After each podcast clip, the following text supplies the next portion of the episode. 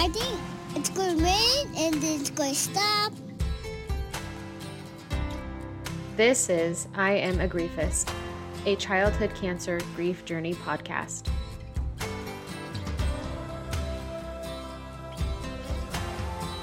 So, you and I are here today. Yes. We are thrilled, not thrilled, to sort of change up the trajectory of this podcast. So, we had initially created this podcast, we wanted to tell our story, but we also wanted this to be a platform for others to tell their story. We found through the cancer journey that there were other stories out there and we were finding hope in their stories. Though, you know, those other Wilms tumor warriors, we wanted to know did they survive? What were their treatment plans, etc., etc. Right. So in light of that, mom and I are sort of taking this podcast by the horns and offering this platform to other families affected by cancer for them to tell their story and for others to find hope in what comes after your loved one has passed. So, mom and I are going to be taking this over from here on out. Jess may still join as a guest, you know, to pop in and hear her story, you know, if we have specific topics. But I think we've already covered about 10 11 hours worth of stuff of our story Yes. and it's plenty and i'm sure we will continue to tell our story through others stories and we can pop in and share what we might resonate with with other stories as well but we are thrilled but not thrilled to be having guests on other families who can share their story and you can hear from them you know if your loved one had similar cancer or if in the timeline of grief that you're in that same place and there's other things that folks will say that you will resonate with this is the whole point of this. We want this to be something that people can use as a resource. And we had mentioned this before that we know we are not the only family out there. So for us to be able to have a platform ourselves to get our story out there, I'm already hearing that our story has resonated with other people. It's so- true. It's amazing. Yeah. So we're going to hear from folks starting today. That's nice. I'm a little bit I'm a little bit nervous about it. Why? Well, because everything makes me cry. It's okay to cry. It's okay to cry. I'm, gonna glad cry you got the too. tissues out. I know because know. I'm just like, oh. And the story I think that we're going to start off with is pretty recent. It's going to be a recent one. It's going to be a tough one. But that doesn't mean, you know, all of them are going to be like that. It, we just happen to have the first one who was interested in sharing her story that contacted us and was like, hey, I'd like to tell my story, be something recent. And what I will share with her that I will appreciate from her story is that she's had to do it through COVID. Oh, which that's true. brings a That's completely yes, it's different a whole layer. different, yeah. It's somewhat similar, but not exactly. The similarity is only because we had to isolate the baby also. Mhm, That's right. and it was just because of the germs and Right. that's basically that's what covid is is some virus that Yeah. you surely don't want to have to be going through that as well as battling this is just Yeah. an awful time period but Unprecedented for sure. But then adding the layer of yes. everybody else's real potential germs versus just the common cold, which Correct. also could kill someone with immunocompromised. With COVID, though, we also realize that the time we are in and those who may be affected by cancer may not have all the resources available because of COVID. So everything is going to be in this sort of remote environment, virtual environment.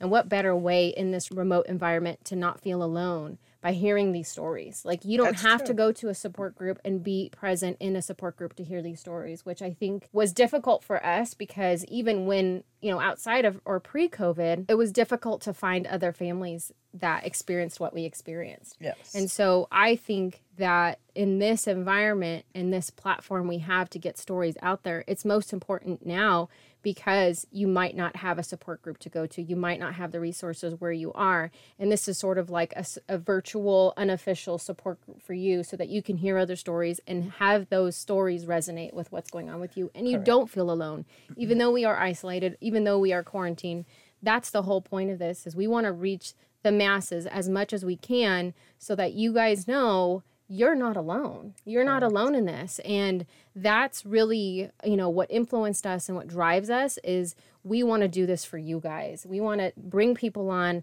resources, other families, so that you can have this at your fingertips and it's not something you're struggling to find because, you know, it's not offered in your area or whatnot. It was hard, I think, when we were going through it all. It's everybody is on their own journey. So it's hard to try to find somebody that's willing when they're still battling, like we're battling, to help us. It was hard to find someone that could give us an idea of what to expect because they're going through it themselves Right. at the moment. Right. And then afterwards, because they're in the middle of their grief, they couldn't help us get ready for it because they're struggling with their grief. Exactly. So it was very, very hard. We had a couple people that actually came over once the baby was on hospice. There was a couple of people that had already lost their children come over. So there were resources available through, I don't know if it was her hospice care or whatnot. They came to the house to offer support to sort of prepare the family for the loss, right? Because mm-hmm. these people had recently, because it was recent for them, right? They had recently experienced the loss. And it was their hope to bring other mothers, other families over to the house and sort of guide you in that process, like what to look for and, you know, what to expect through it and really just serve as a resource for our family because we don't know what to Yeah, expect. We, didn't, have no idea what's going on. How awful, right? Oh, it was heartbreaking for them as well as for Right. us. I couldn't Yeah. do it. It's almost like, yeah, okay, thank you very much. And then I'm trying to show him the door and I couldn't. Yeah. It's like, oh, I couldn't do it fast enough. Right. In light of that, the whole point of this really is to just preface from, you know, from this point forward, we're going to be offering families affected by childhood cancer. Go to our webpage. There's a page there that says podcast guests. Go fill out that form. Let us know if you want to share your story. I 100% believe in shared experience. And if we can hear your story and we can, you know, get you on here and have you record your story, it's not only going to leave like a legacy for you and your story and your lost loved one, but it's also going to offer hope and support virtually for other families that are going through this. So, without further ado, I'm not excited to bring on our next guest. She and her mom are joining us from literally across the globe. So, That's crazy. yeah, I don't know how we reached that far, but the internet is crazy. But we are going to introduce them and they're going to tell their story. Are you ready for it? I, like I said, I'm not sure I am. But um, You can't back out now. I know, but it's just I know it's gonna be hard. I'm sure it's got to be hard on them too. So it's got to be hard because you know exactly what they went through.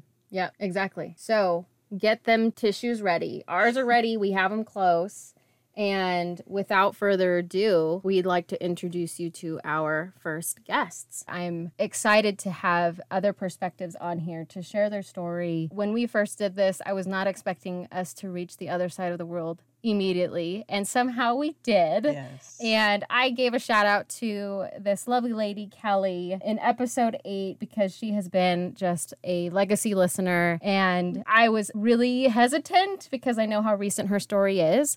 But I was also like, if she wants to do this, I'm going to give her this platform. Mm-hmm. So I want to start with the fact that you wanted to, or you asked me if Granny Ria can join.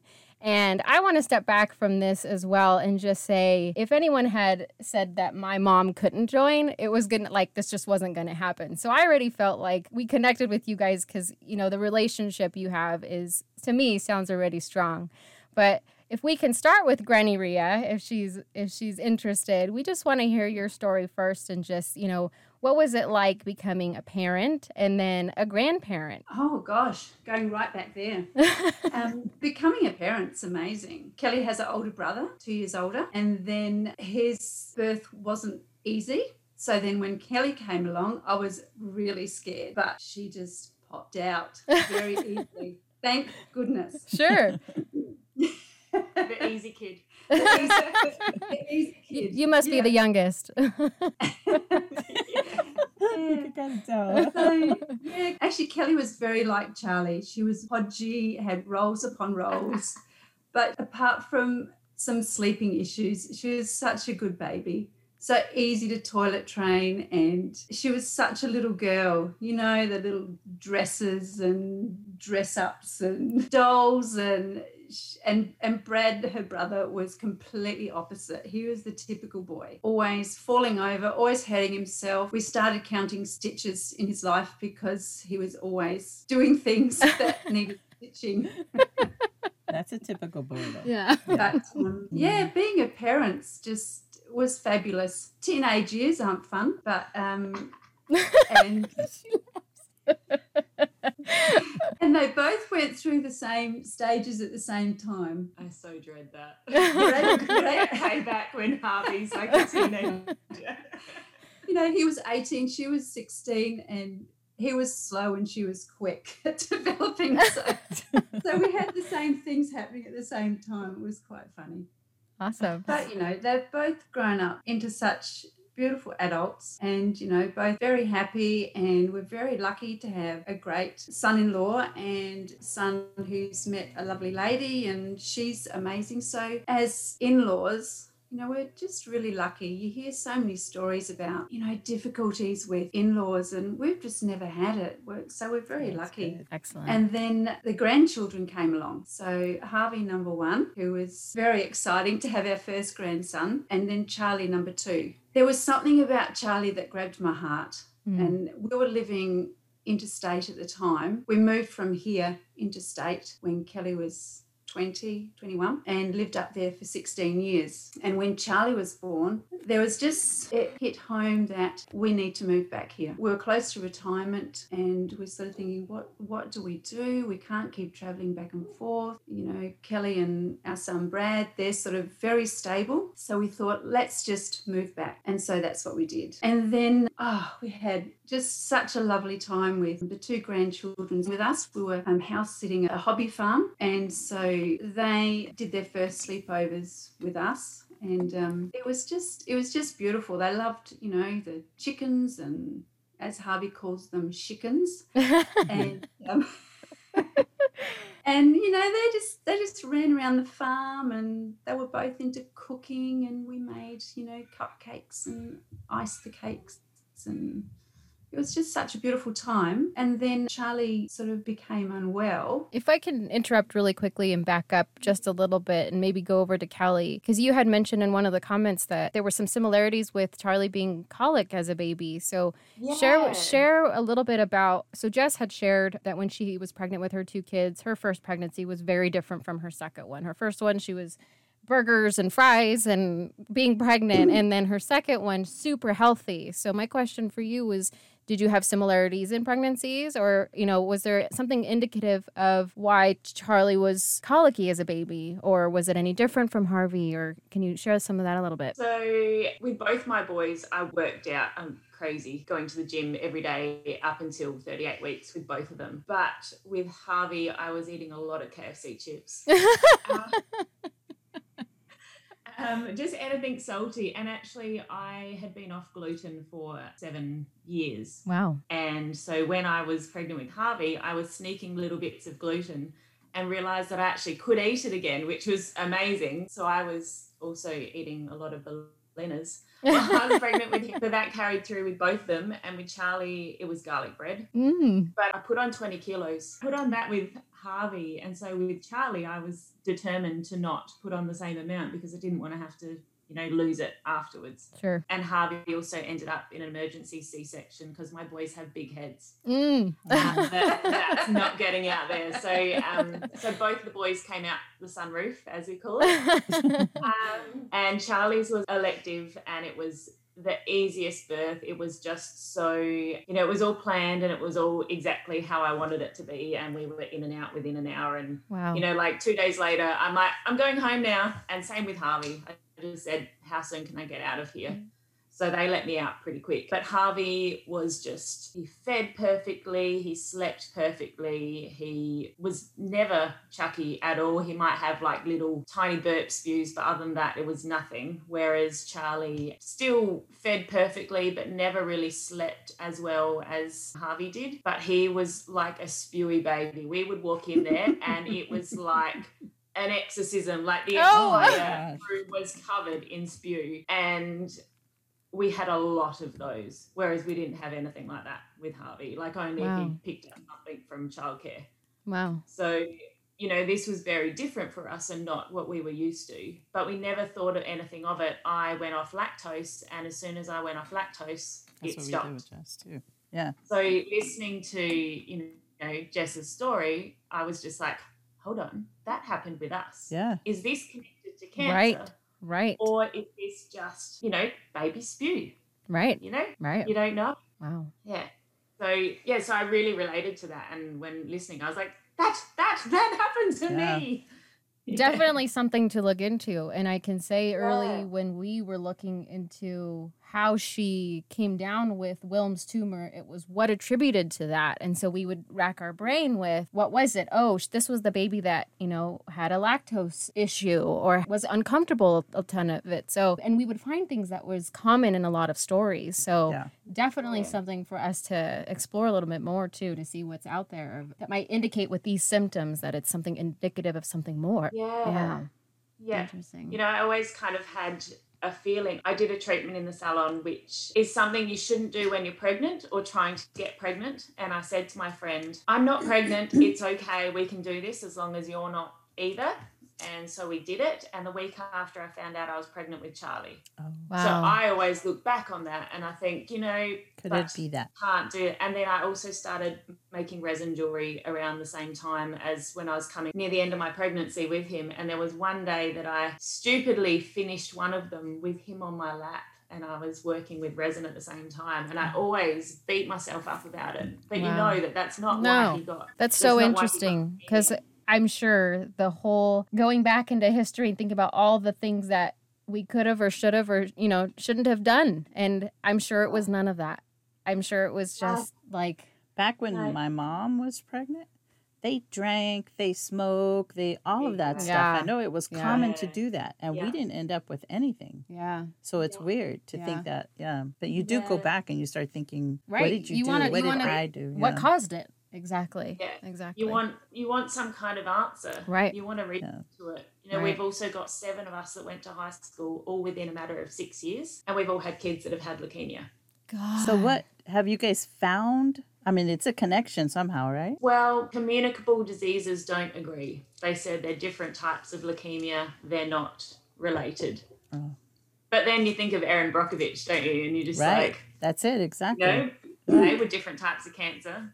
Yeah. But we live a very clean and a very great area. So it's not, you know, machinery or factories or anything like that around us Wow. to, you know, think that there could be something in the Right. ground. It literally is just luck of the draw and that these things are happening more often than what Right. Right.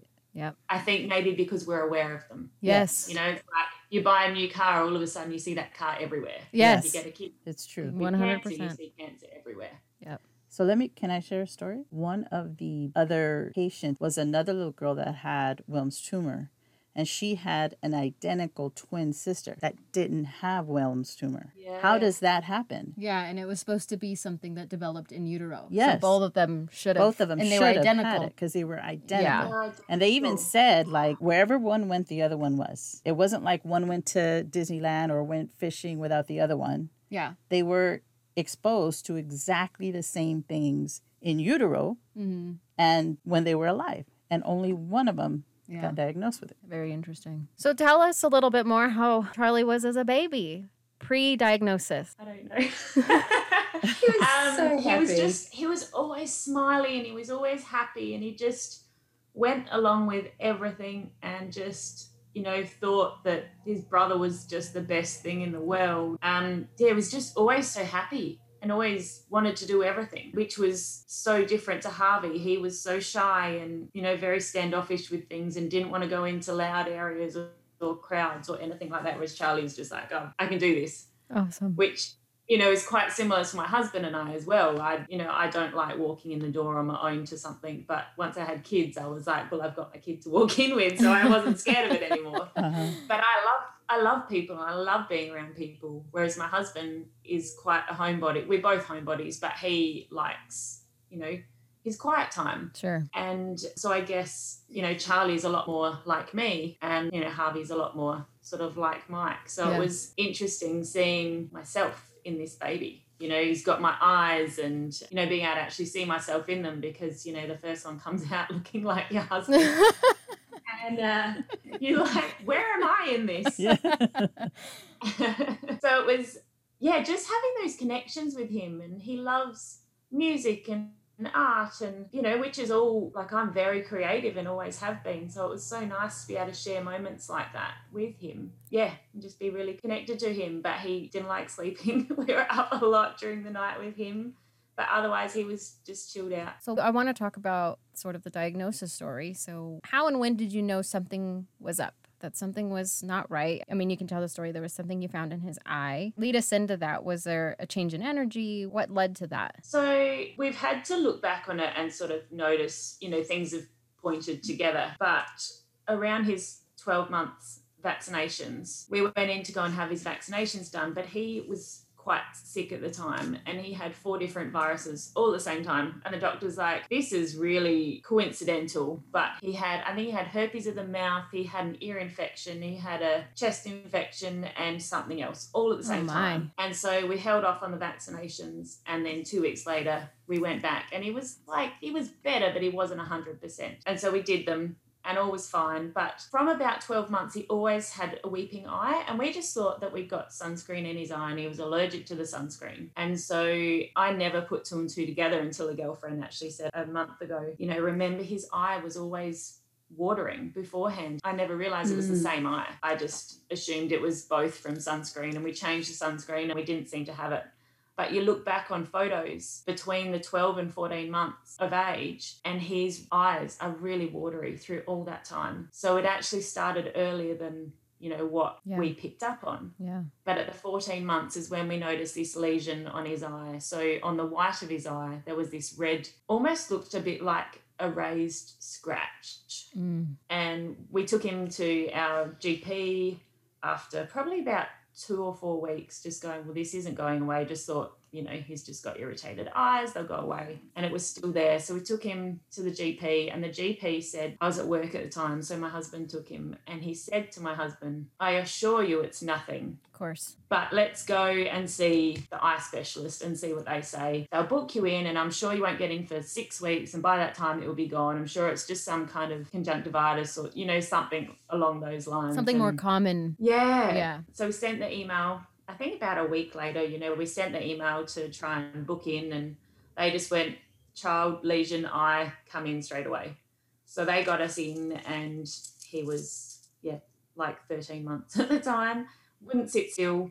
All the tricks in the book that she was trying with him, and he just wouldn't stay still. So, yeah, she just said, Look, we're going to try this ointment and see how we go. And if the ointment doesn't clear it up in two weeks, we're going in for surgery and we're going to put him to sleep and we're going to take a bite. We're going to have a look at it while he's asleep. And if it looks bad, we'll take an, a biopsy and we'll do a full set of bloods. So, two weeks later, hadn't cleared up, went in for theatre. And being the first ever time you've had your child put to sleep, it's just awful and you know I was so scared to go on my own. My dad came along with me so that I at least you know had someone there as well while you're waiting for him to wake up as well. And went in there and held him, and they put his mask on, and I just had tears running down my face. And you know, leaving him in there with someone else to look after is just the hardest thing to do. Yep. And you know, the nurse pats me on the back and says, "You did good, mum," and you know, "You're okay. We're, he's safe. He'll be okay. Don't worry." right. We've got him, and you know, I think he was under for about two hours. And then, as he was waking up, the doctor said, I need you to come into my office for a minute and we need to talk. And so she took me in there and she said, Look, the way that the lesion is moving, if he was an 80 or 90 year old, I would say that he's got leukemia or lymphoma, but he's a baby.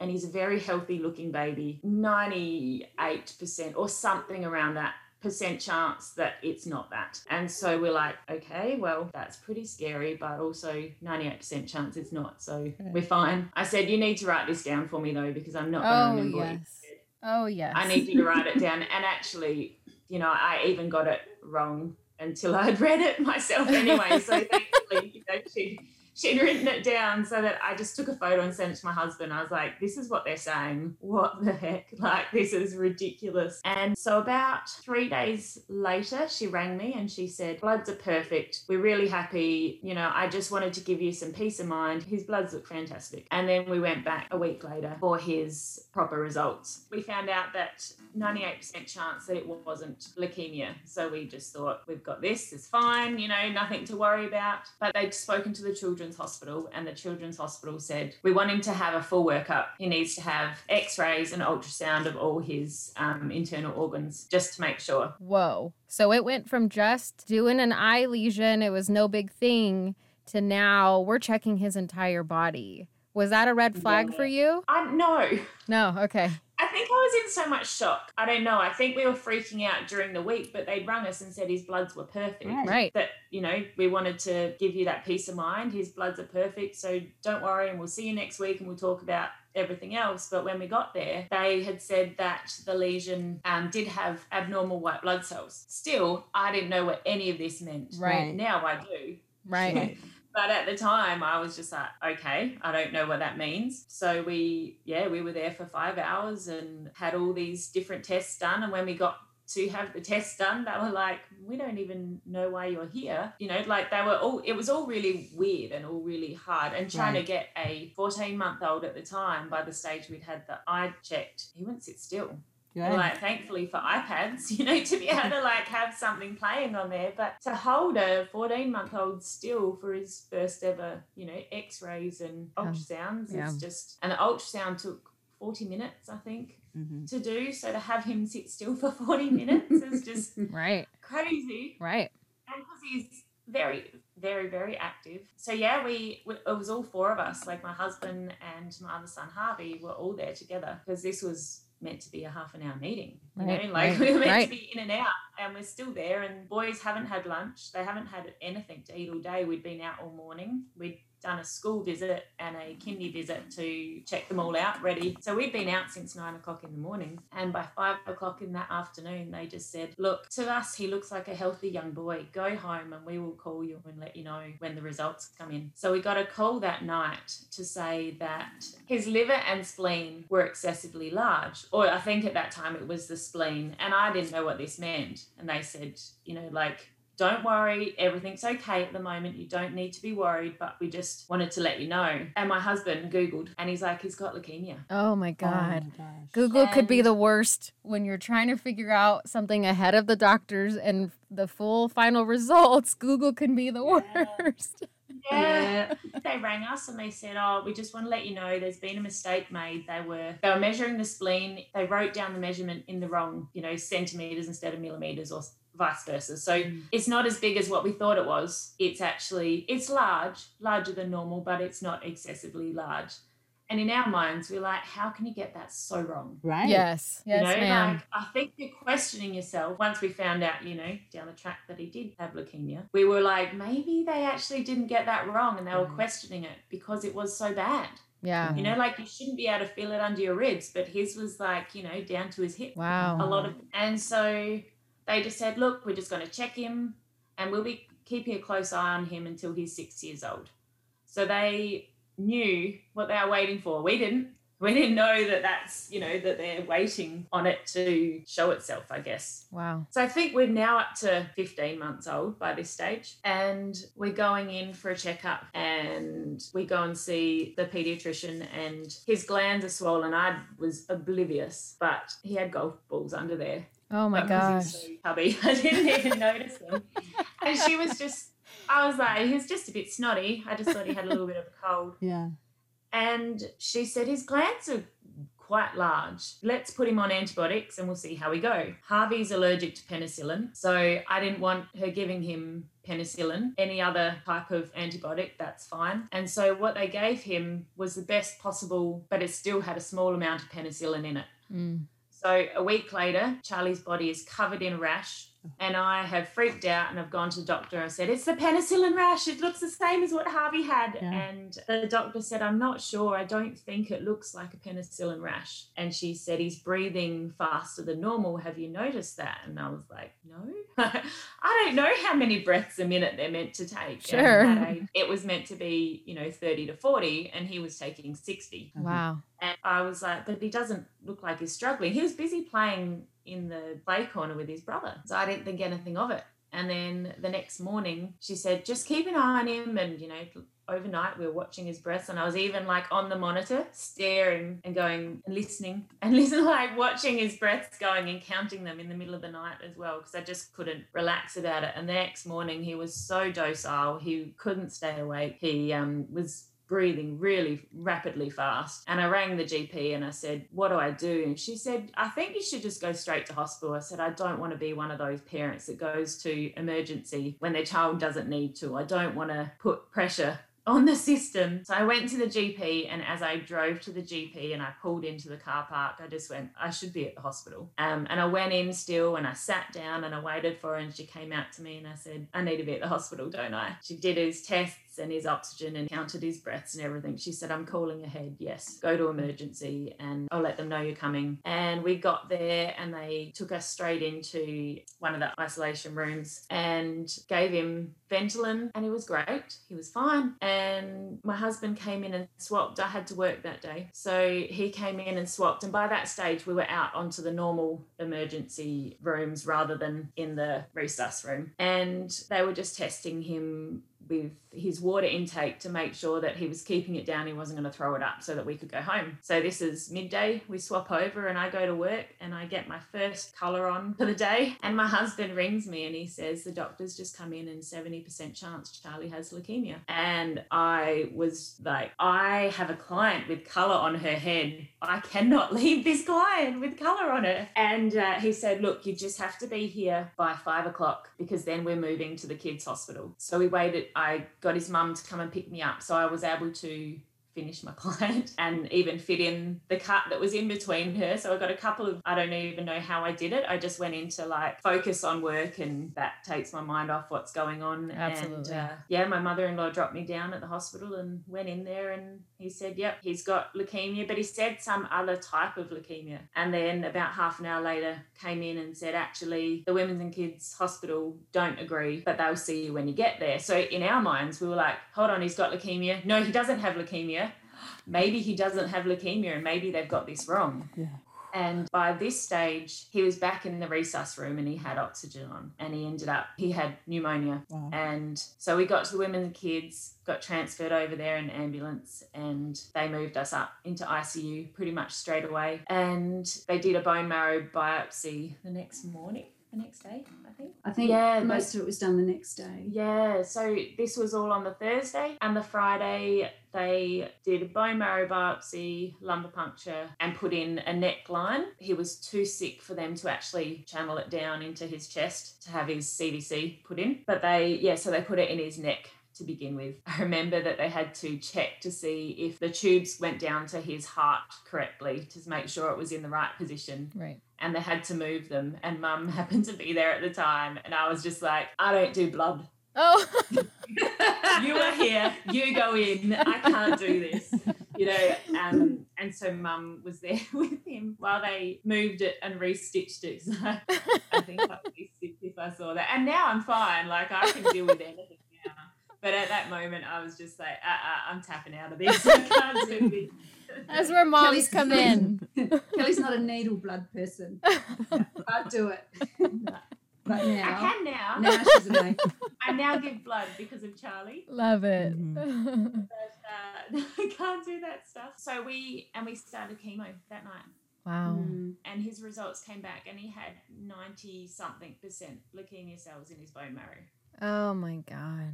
So in a month, he'd gone from nothing, his perfect bloods, to ninety eight percent To total. leukemia cells. Mm. Can you tell us a little bit more about the type of cancer it is? And it sounds like it's a pretty aggressive bone marrow cancer. Educate us Yeah. because I'm not entirely familiar with it. Acute myeloid leukemia.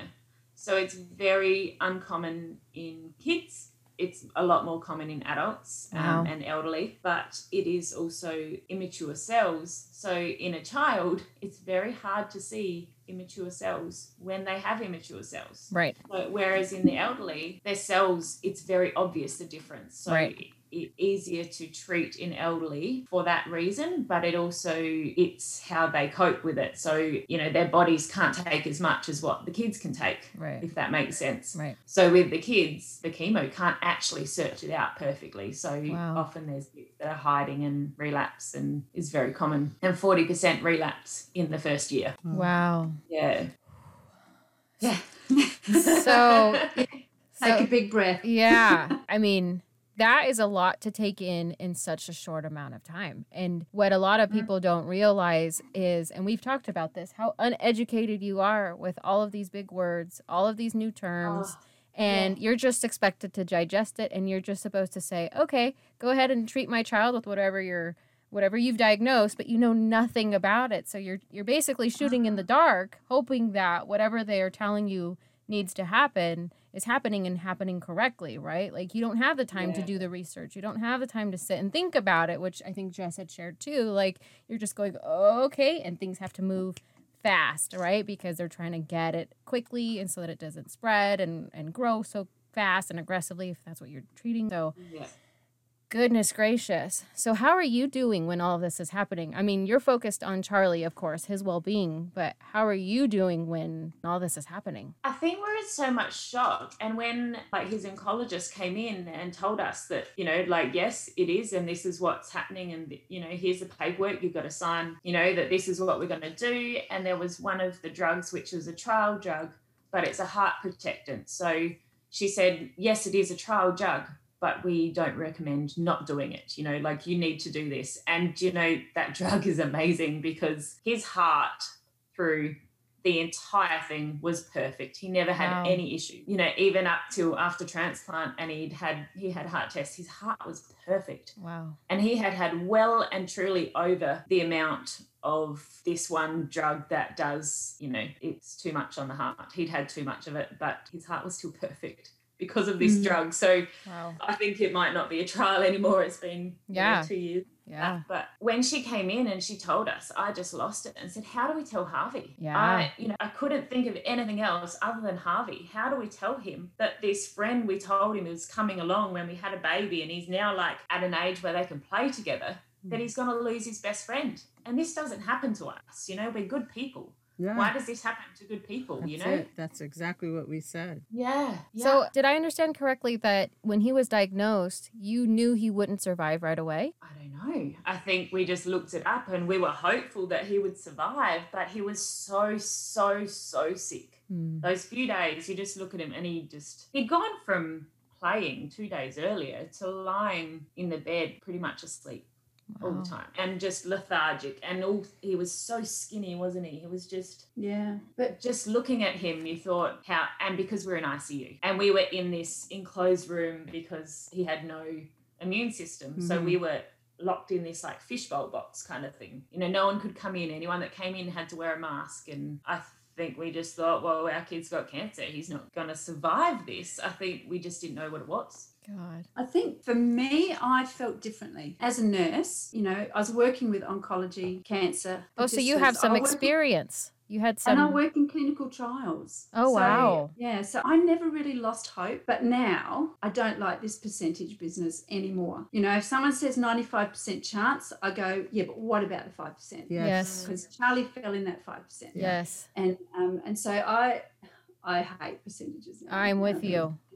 I'm with Yeah, you. We've got a family that we met in transplant, and there she just said, We tell them we don't want no percentages. We want to mm. know whether he's got it or he doesn't. That's Wow. all we need. Yeah. And the hospital that Charlie was in, I worked there many years before. Wow.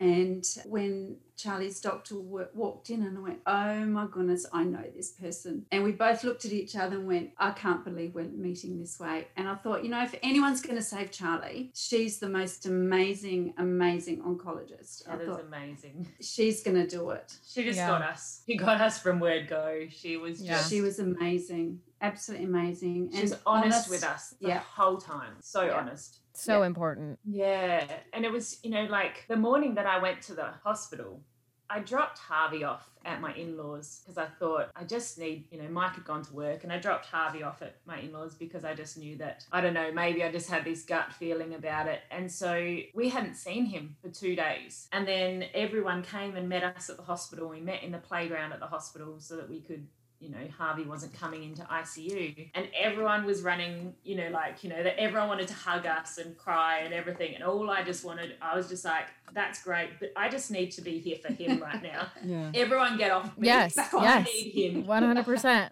Nothing else matters at that point in time. Yeah, exactly. And it no. was just all about Harvey and making sure he was okay. And he didn't know what was going on. Right. All his family is crying around him. Yeah. He doesn't know why they're crying. Right. And so Mike and I had to try and explain to him what was going on, but we didn't know ourselves. you know, Right. Like, Right. And you have to, Yeah. the added layer in that is explaining it to him in a way that he can understand because he's so young, right? As adults, we'll say cancer, and to a kid, what does cancer mean? You know, is it a good thing? Is it a bad Mm. thing? You know, it could be anything. So part of the challenge is, is being able to communicate to a child in a way that the child can understand. I don't know how you do that with cancer. I guess because that was the first thing I said to Heather, Charlie's oncologist. And she just said, Look, we've got a really good book. But also, she said there is a book that explains that this is killing the weeds to make room for the flowers to grow.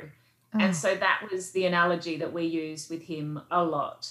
And just said, Look, you know, it's just like daddy out in the garden. You know, he's killing off all the weeds to make room for the flowers to grow Wow. And we were then um, our first day up on the ward the nurse that took us up there i was talking to him about it and he said i've got this book and he brought this book in and it was about you know my brother's got leukemia and goes to transplant and everything as well and we were harvey and i were reading it together and we got to the end he goes mummy is this when the flowers grow and i was like yes buddy Oh. yes it is so you know for yeah for a three-year-old to take on all of that as well and understand it he's just he's so resilient now Oh, as yeah. well Oh, yeah. last year he was teaching all his friends all these like chemo drugs Oh. His- he comes home talking about you know like all toilet humor with his friends but his friends are going home going hey do you know what venetoclax is and Oh. And yeah, my my friend, um, she messaged me and she was like, "Pretty sure he learnt this one from Harvey." oh no. So after initial diagnosis, there was a treatment plan. You guys did all of that. How did it Yeah. go? so he was in remission after round one. He did really well with it. Mm. There were moments, you know, like in the first couple of weeks, you know, and when losing his hair like that, being a hairdresser. Oh. very hard to see my child lose his hair and then to shave it off as well you know like it was just there was too much coming out that we shaved it and yeah it was so emotional shaving his poor little head off and and he was such a cute like baldy He so was. cute. He's the cutest baldy ever. but he was always like he was always the cheeky one he was already walking before Mm. this all happened so he was the one he was running down the halls and he was squealing like all the doctors and nurses just adored him because he mm-hmm. just was so much fun all the time. And he just complied with everything you know he was okay with having you know like his blood pressure taken and he'd give them his finger to have his like oxygen done and yeah he was just easy and he did really well through all of it and his oncologist was so proud of us that the house was the most sterile place you could be yes. um This is before COVID. Right. Right, where it was easy to find the antibacterial stuff and the wipes and everything. Oh, yes. Dad work in a warehouse that stocked. all Wow. That's good. So we get this delivery to the front door, and it's a pedestal sanitizer. oh my gosh. That's And good. like hundreds of like you know small sanitizers, and then the refills and everything. So no one could walk in our house with shoes on right. and without sanitizing. Yeah. And it was only our immediate family. Yes. We had no one else come to the house. Yes. And normally in AML, you don't get to go home. Oh. You because in those two weeks after chemo, so we had, you know, each chemo round was different. It would go from 10 to 8 to 5 or something like that. But it was a 30 day cycle. And yeah, those two weeks of recovery, he had no neutrophils whatsoever. So he had no immune system. Mm. Couldn't even let him outside because Yeah. if he touched dirt and put it in his mouth, he might get a disease or something. So we had enclosed our back balcony and we had a table there with magic sand. So at least he Oh. could be outside as Sure. such. you know. And we had blue sand everywhere. but it meant that he could play and he could still be and Sure. that was the hardest part. Like we ripped out all these things that you know he was so used to. He loved putting mud in his mouth. He was he was the messy play kid, but he wasn't allowed to do any of this stuff. And all he wanted to do was go outside on the bikes and you know like stuff around with his brother. Or you know we'd just built the Maccabi for his first and Harvey's third birthday, and he got to use it for three months and then he wasn't allowed in there anymore. Wow. Hmm. So we had four months of that. And then I think month three, they kind of said to us, we've now got the results back on his particular type of AML. So under AML, there's all these different subtypes of it. And so his mutation was something that was very unknown. And his oncologist went to a seminar, especially on AML for him. Wow. And she said, it's come back and it says that he's actually high risk. So he's no longer low or medium risk, whatever he originally was. He's now high risk, and protocol says he needs to go to transplant. Wow. So my husband Mike and I, we did a lot of re. He did a lot of research. I'm the hold the fort. You know, I'm the Sure. one that holds everything together. He's the researcher. Yes. And he just said, there's no difference in going to transplant to doing another round of chemo from what we can find in all the paperwork. And his oncologist was in agreement with us. She said, yes, that's fine. We won't go to transplant. We will do this other round, which had this special drug that goes around and picks up all the last little bits to make sure there's no, you know, cells left there. And yeah, so we decided against transplant at that time. And I think round three or four, every round, he would always end up back in there with a fever and some kind of viral infection is just bound to happen. Harvey was still at childcare, so he was always bringing something home, but we had Ugh. to try and keep them apart quite a bit. Um, but round four, he ended up back in hospital. I think we might not have even left at the end of the round because he ended up with sepsis Mm. and he was just totally totally blown up. He had fevers between 40 and 42 for an entire week that they couldn't get control of and they were really worried about him. And i was like hey he's going four hours between fevers now whereas he wasn't being able to actually control them. So i'm like he's getting better. I can see it happening. And they're all freaking out. They're all like we're gonna lose him. He's you know like they're really really worried. And i'm like i know my kid. I know he's fine. Sure. Yeah. and he got through it and those four hours spread out to six hours to eight hours to you know like to the fever's being gone. But he just he just lived in a nappy only that week. He just was like Mm. you know and it, he would tolerate having a flannel on his head whereas normally he'd just be like Mm-mm, i want that then like we got the official remission results which i think was like round three that you have to have two rounds of clear bone marrows. And by christmas that year he'd finished treatment. So that was you know six months in total. And mike and i managed to work through all of it. My mother-in-law quit work to help us out and mum and dad were back here as well. So um you know all all they were focused on was us keeping our jobs and keeping you know me keeping my business going as well. And yeah so he got to ring the bell and he got his line taken out. One of my clients works in theatre so she would always pull strings to make sure that we were at the top of the list Oh. or like uh, New Year's Day, he had his line taken out and he was on the emergency list. Um, so I might cut this out if this is going to get anybody in trouble. Yeah, I know. Her boss knows. It's all good. okay. Um, but she'd also bring us coffee every morning. So, you know, because we couldn't leave him because he was on like attached to lines Right, constantly. You right. can't leave him Right. because he might rip it out or Right. something. You know, you just don't know. Or, you know, the only time we could leave him was when he was asleep because we knew he always Yeah. had a two hour sleep in the middle of Mm. the day. So you knew you had time to get down and back before he woke up. Yeah, so then we just thought, let's sneak in a birthday for him. His birthday is the 25th of January. So we had this very last minute birthday, very last minute cake that I just bought from the shop and bought things and put it on top. And my friend that was a cake maker made a giraffe for us and we stuck that on top. And we just had two lots of our friends come as well as our family. And it was just so nice to be able to celebrate, you know, that we got through this pretty easy, you know, like we only had six months of this. Mm, we You thought know, we were you- there, didn't we? We were like, we we got off really lucky with this, didn't we?